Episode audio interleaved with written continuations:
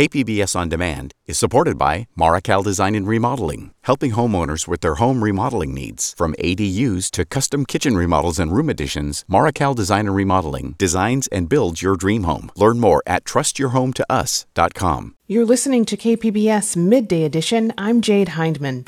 There's a new exhibit opening at the San Diego Public Library's Downtown Art Gallery that explores the environment and climate change.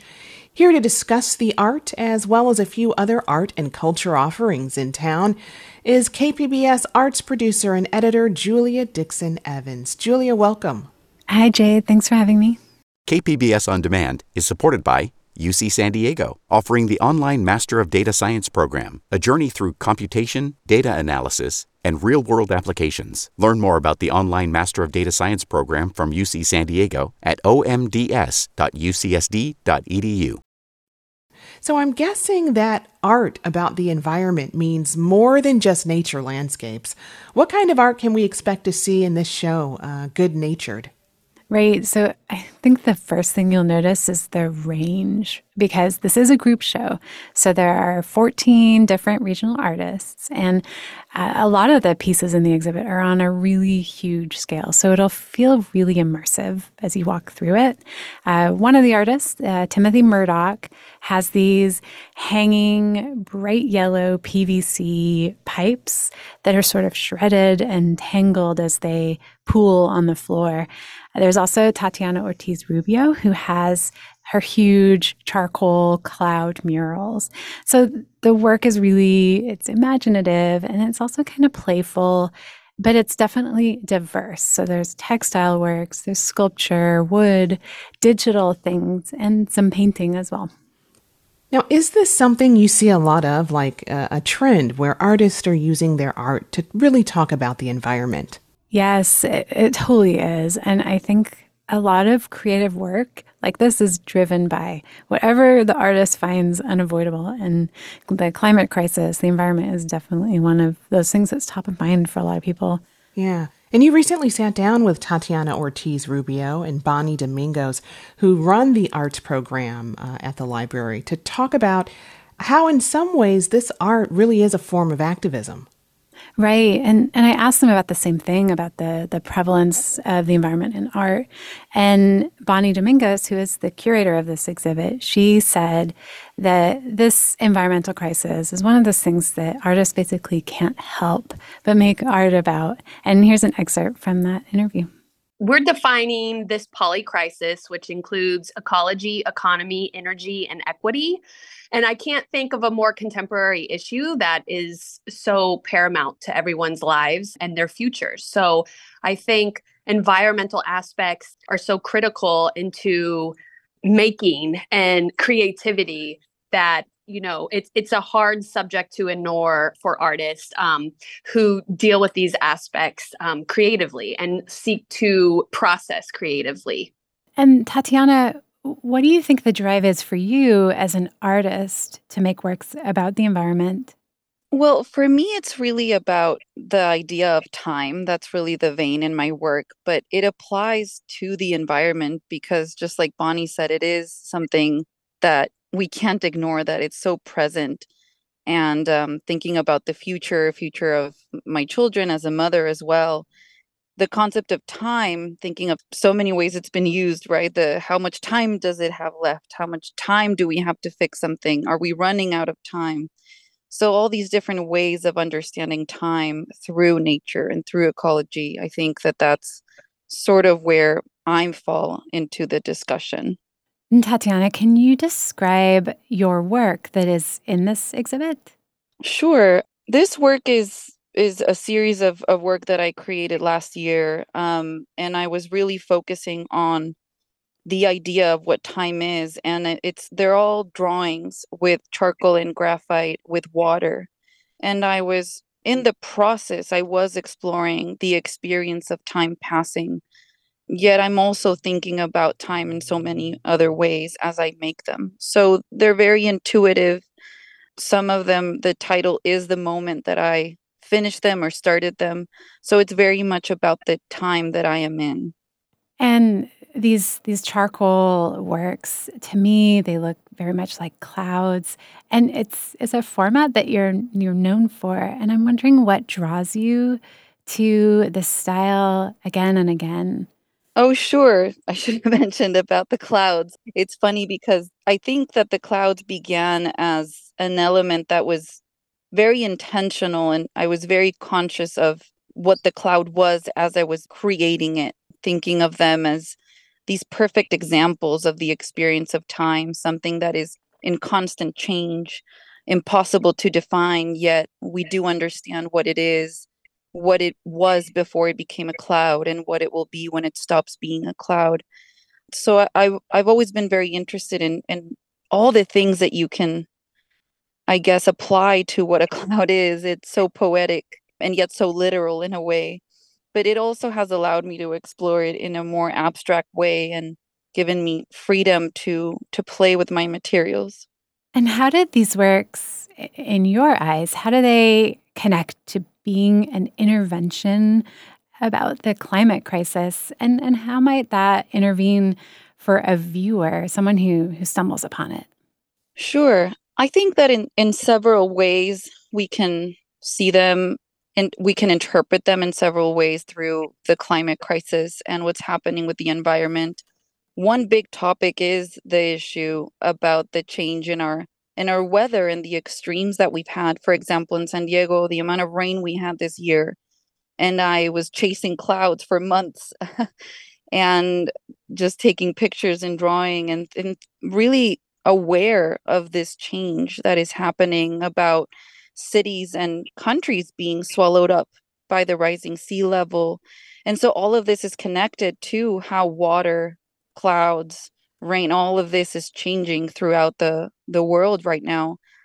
But also again, I, I go back to the concept of time. It's it's how much time do we have left? This exploring this feeling of of time running out. We already know that as human beings, we're constantly aware of time running out. You know that's always present in our lives and different things but it's especially present i think in in the world today because of our of our climate crisis. And bonnie can you tell us about a few of the other works in this exhibit? There there's such a huge range sculpture and paintings. How will it look to someone walking in so when you come in you have different works that are being explored. They're exploring an environmental cause or an ecological issue um, or an equity issue or economy issue. And the works are really addressing those fundamental themes in the exhibition, but some are having a paradoxical take on them, some are literal, um, others are more creative and imaginative and unruly. But it is definitely an, an immersive experience to the senses that really kind of ponders this question of how we act in this world when we are both the problem and the solution.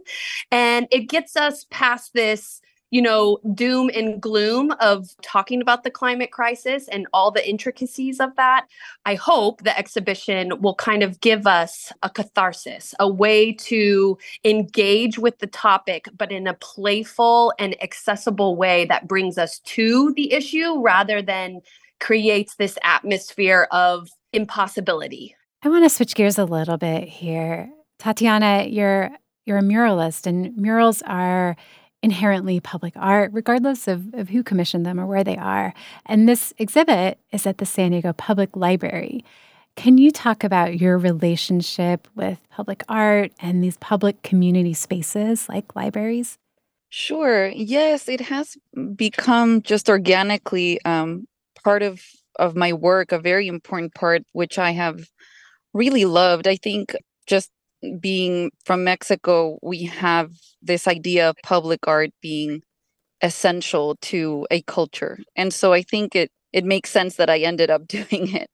And being here in the community of San Diego and being able to show now in the in the library, I actually went to drop off my work and I guess this can summarize the the experience it just allows you when you work publicly or show public in, in public spaces it allows you to really engage with the community not just through the artwork but through just being there physically by like when i dropped off the artwork i had to walk in i waited outside as they opened the doors and for example, the homeless people outside waiting and this crisis we have in San Diego, and just witnessing the service that it does, this beautiful service of this institution filled with knowledge and peace inside, because you feel it right away when you go in. There's this peace, this quietness that people need in their soul, and just knowing that everybody's going to be able to access the artwork.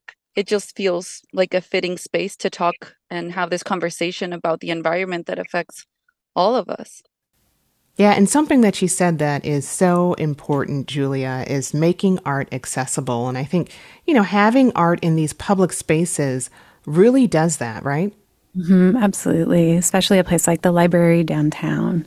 Yeah. Well, how can people um, check this exhibit out? Right. So it's on the it's in the Fine Art Gallery at the Downtown Library on the ninth floor. This beautiful space. The art gallery has slightly different hours than the public library, but it opens on Saturday, and there's going to be a reception from three to five.